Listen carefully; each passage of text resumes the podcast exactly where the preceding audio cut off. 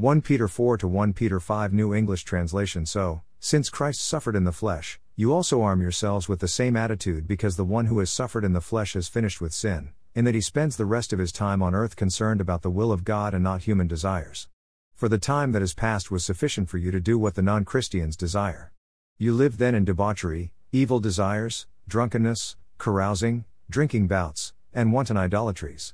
So they are astonished when you do not rush with them into the same flood of wickedness, and they vilify you. They will face a reckoning before Jesus Christ, who stands ready to judge the living and the dead. Now it was for this very purpose that the gospel was preached to those who are now dead, so that though they were judged in the flesh by human standards, they may live spiritually by God's standards.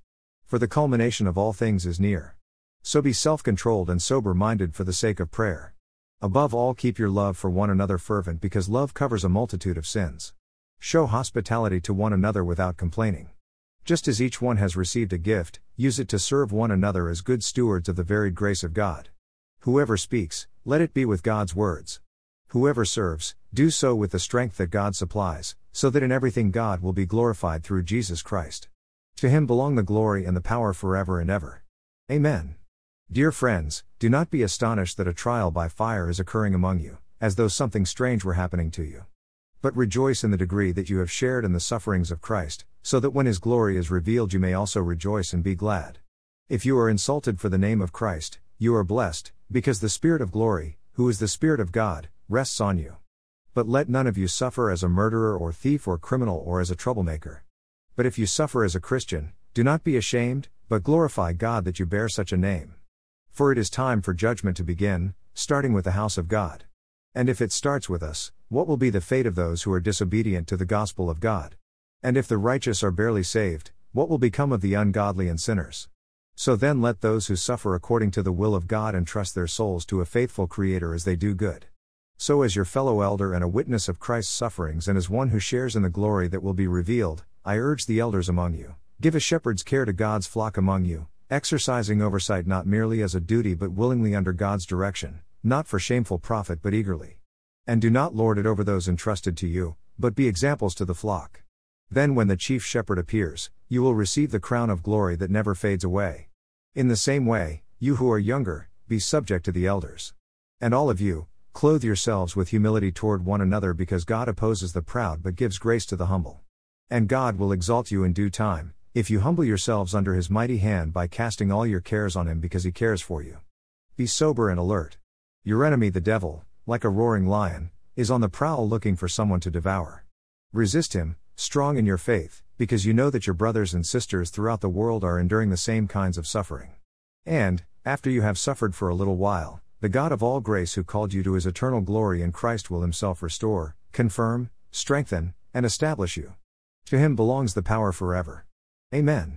Through Silvanus, whom I know to be a faithful brother, I have written to you briefly, in order to encourage you and testify that this is the true grace of God. Stand fast in it. The church in Babylon, chosen together with you, greets you, and so does Mark, my son. Greet one another with a loving kiss. Peace to all of you who are in Christ. Psalm one nineteen one sixty-one to Psalm one nineteen one seventy-six New English Translation. Sin slash shin, rulers pursue me for no reason. Yet I am more afraid of disobeying your instructions. I rejoice in your instructions, like one who finds much plunder.